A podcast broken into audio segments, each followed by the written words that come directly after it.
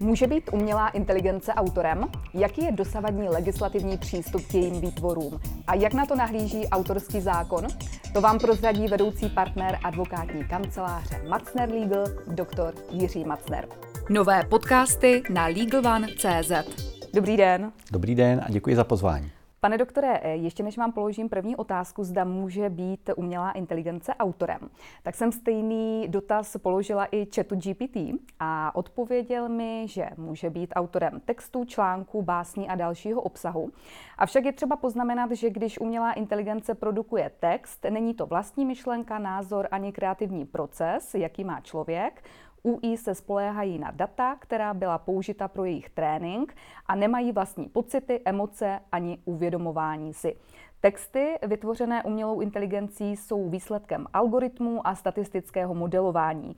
Je důležité, aby texty vytvořené umělou inteligencí byly v souladu s právními předpisy ohledně autorských práv a transparentností. Autorství textů vytvořených umělou inteligencí může být předmětem diskusí a regulace v některých jurisdikcích. Jak se vám líbí odpověď? Líbí se mi ta odpověď a já bych ji podepsal, mm. protože eh, jakkoliv, když jste začala číst tu odpověď, tak bych nesouhlasil s tím, že může být autorem. Eh, ale eh, vzhledem k tomu obsahu samotné nebo full textové odpovědi plyne, že to autorství v té první části je spíš vnímáno jako kdo to napsal, nikoliv kdo je tou myšlenkou, kdo je tím tvůrcem té myšlenky. Protože autorství Eh, tak jak v běžné mluvě používáme, tak autorem je eh, kdokoliv, kdo eh, teda něco udělá. Jo? Mhm. Já jsem ten původce, já jsem ten autor. Ale autorství z hlediska autorského zákona, to znamená vytvořit autorské dílo, což není každé dílo, ale pouze dílo, které má určité specifika, tak opravdu chat GPT vám odpověděl správně. Nemůže to být umělá inteligence, nemůže to být nikde a nikdy, jednoduše proto, to jste taky v té odpovědi, um, uvedla, respektive chat to uvedl, mm. že není totiž kreativní. A jedna ze základních podmínek vzniku autorského díla je, že se jedná o výsledek tvůrčí duševní činnosti.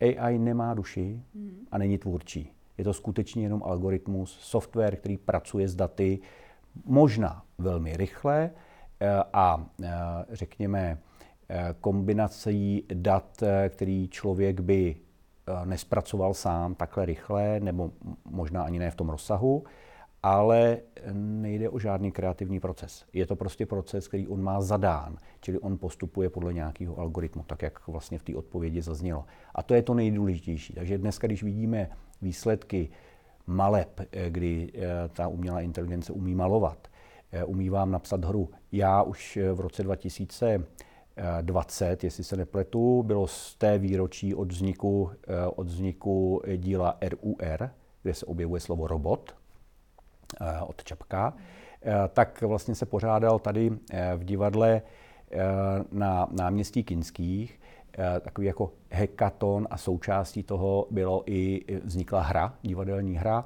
jímž autorem byl robot, neboli software, už v té době, tedy tři roky zpátky ale nejde o autorské dílo a nejde o, o něco, co by bylo autorským zákonem chráněno.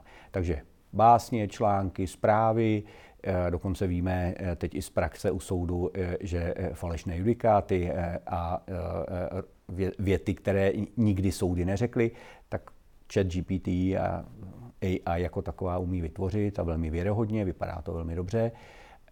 To je sice pravda, ale nejde o autorský dílo. A jaký je legislativní přístup eh, k výtvorům umělé inteligence? Eh, je, je to výsledek přesně tak, jak eh, správně vám odpovídá chat GPT. Je, je to dílo ve smyslu toho, že i tento stůl, sklenička je, je dílem, ne nezbytně autorským. To znamená, že někdo ho vytvořil, ale nikoli v tvůrčí duševní činností. Ve smyslu toho, že vlastně opisujete. Když budete opisovat knihu, tak ano, vznikne vaším psaním, ale není to původní, není to originální. A on nic originálního nemá. On pouze kombinuje díky softwaru věci, které získává z toho, že buď ho ten jeho autor toho softwaru nechá učit, to znamená, že oni jsou schopni dneska v rámci té umělé, umělé inteligence a řekněme síti těch počítačových dat sdílet obrovské množství dat, což je obrovská výhoda. V řadě oborů je to, je to vlastně vítáno. Jo. Farmaceutický průmysl to posunulo o obrovský kus dopředu, protože všechny ty studie, které vám sledují, ty data, co to vlastně s těmi pacienty dělá, jaký to má vedlejší efekty, co vlastně jsou ty věci, které to má přinést, nebo naopak, co to nemá přinést, nepočítalo se to, nepočítalo se s tím, no tak tohle to vám ten eh, software umí říct obrovsky rychle a vyhodnotit vám věci, které ten člověk by, by zpracoval roky. Eh, takže dneska se legislativa dívá na chat eh, GPT, anebo vůbec umělou inteligenci, řekněme s určitým zdviženým prstem.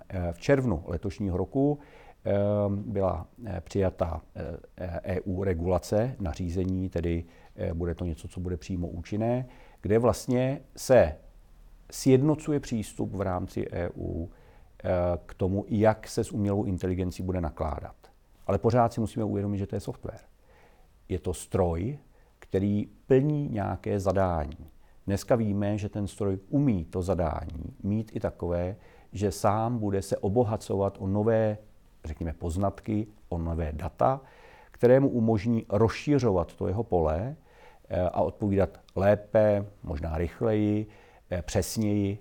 To je, to je všechno pravda ale pořád to není nic z toho, že by něco kreativně vytvořil.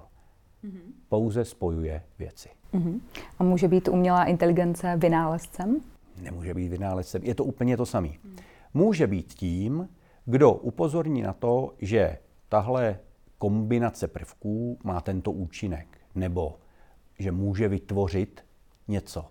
Ale vynálezectví je duševní proces, stroj nemá duši. Český právo je zajímavý v tom, že eh, je-li to výsledkem tvůrčí duševní činnosti, no tak na uh, umělé inteligenci nic tvůrčího není. Tam není nic tvůrčího.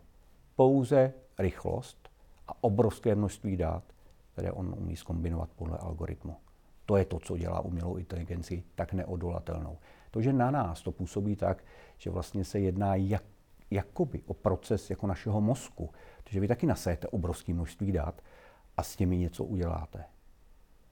My přesně nevíme, co a jak a proč zrovna a proč vás to napadne a mě to nenapadne. Uh, takže ten software my v tom mozku taky nějaký v úvozovkách máme, ale to je ta tvůrčí činnost. A jste ovlivněna emocemi, jste ovlivněna výchovou, jste ovlivněna prostředím, uh, možná nadáním, pokud tomu budeme tak říkat. To umělá inteligence nemá. Hmm. Co jí neřeknete, to neudělá. A mohou být unikátní nápady a novosti vymyšlené umělou inteligencí, například v průmyslu, patentovatelné? Můžou být využitelné určitě, nemohou být patentovatelné. Respektive eh, Dneska se trošku odklání v Americe tomu eh, konceptu, který my do, do, dosud známe a v Evropě je jednotný, to znamená, že opravdu vynálezectví, duševní vlastnictví, autorství, ať už jsou to průmyslová práva eh, nebo práva duševního vlastnictví z hlediska autorského zákona, tak jsou opravdu i jenom u člověka. No, ten, ten člověk nemusí být zletilý, eh, dokonce nemusí být ani své právný. A přesto to může být, eh, řekněme, velký umělec a autor z hlediska toho autorského zákona. Chat GPT ani jiná umělá inteligence tohle nemá pravděpodobně nikdy mít nebude, protože je to software. Mm-hmm.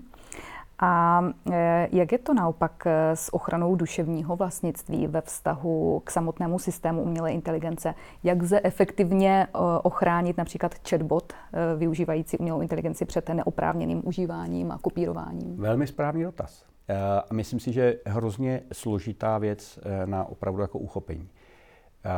Rozdělil bych to na dvě části. První je, můžete ten algoritmus, eh, případně eh, ty eh, některé prvky toho softwaru mít opravdu patentovány, protože jsou naprosto zcela nové, jedinečné a tím můžete chránit kus úvozovkách toho softwaru. Typické to pro Ameriku. A když se podíváte na, na spory třeba mezi Googlem, Applem, Amazonem, tak to, to jsou velký spory, které plynou právě z toho, že část toho kódu oni mají patentován. Velký spor se vedl o to, jestli Java jako jazyk, jako programovací jazyk, je něco, co je chráněno, takže to je eh, důsledek tvůrčí duševní činnosti a je to chráněno patenty. Protože dílčí prvky, typicky jsou to ty interfejsy, které vám umožní, že přes telefon se napojíte na něco, do nějaké aplikace, ta, vám, ta vás pustí do banky.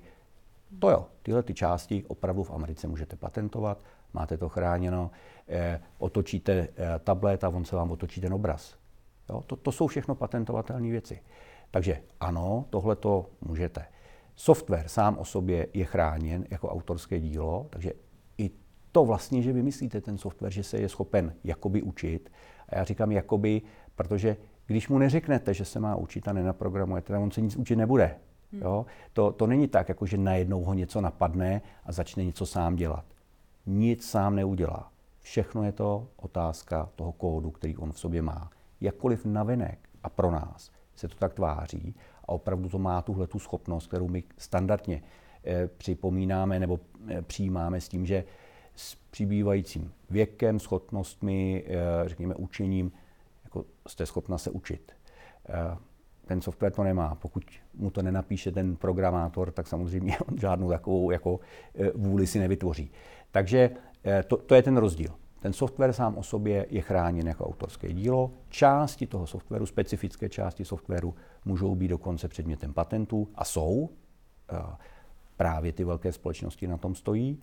Eh, že mají ty části, které následně nechávají využívat jiné části, takže spory mezi Samsungem a Googlem, velmi oblíbený eh, spory 5-8 let, který jako neustále běží, tak eh, takhle to ochránit můžete.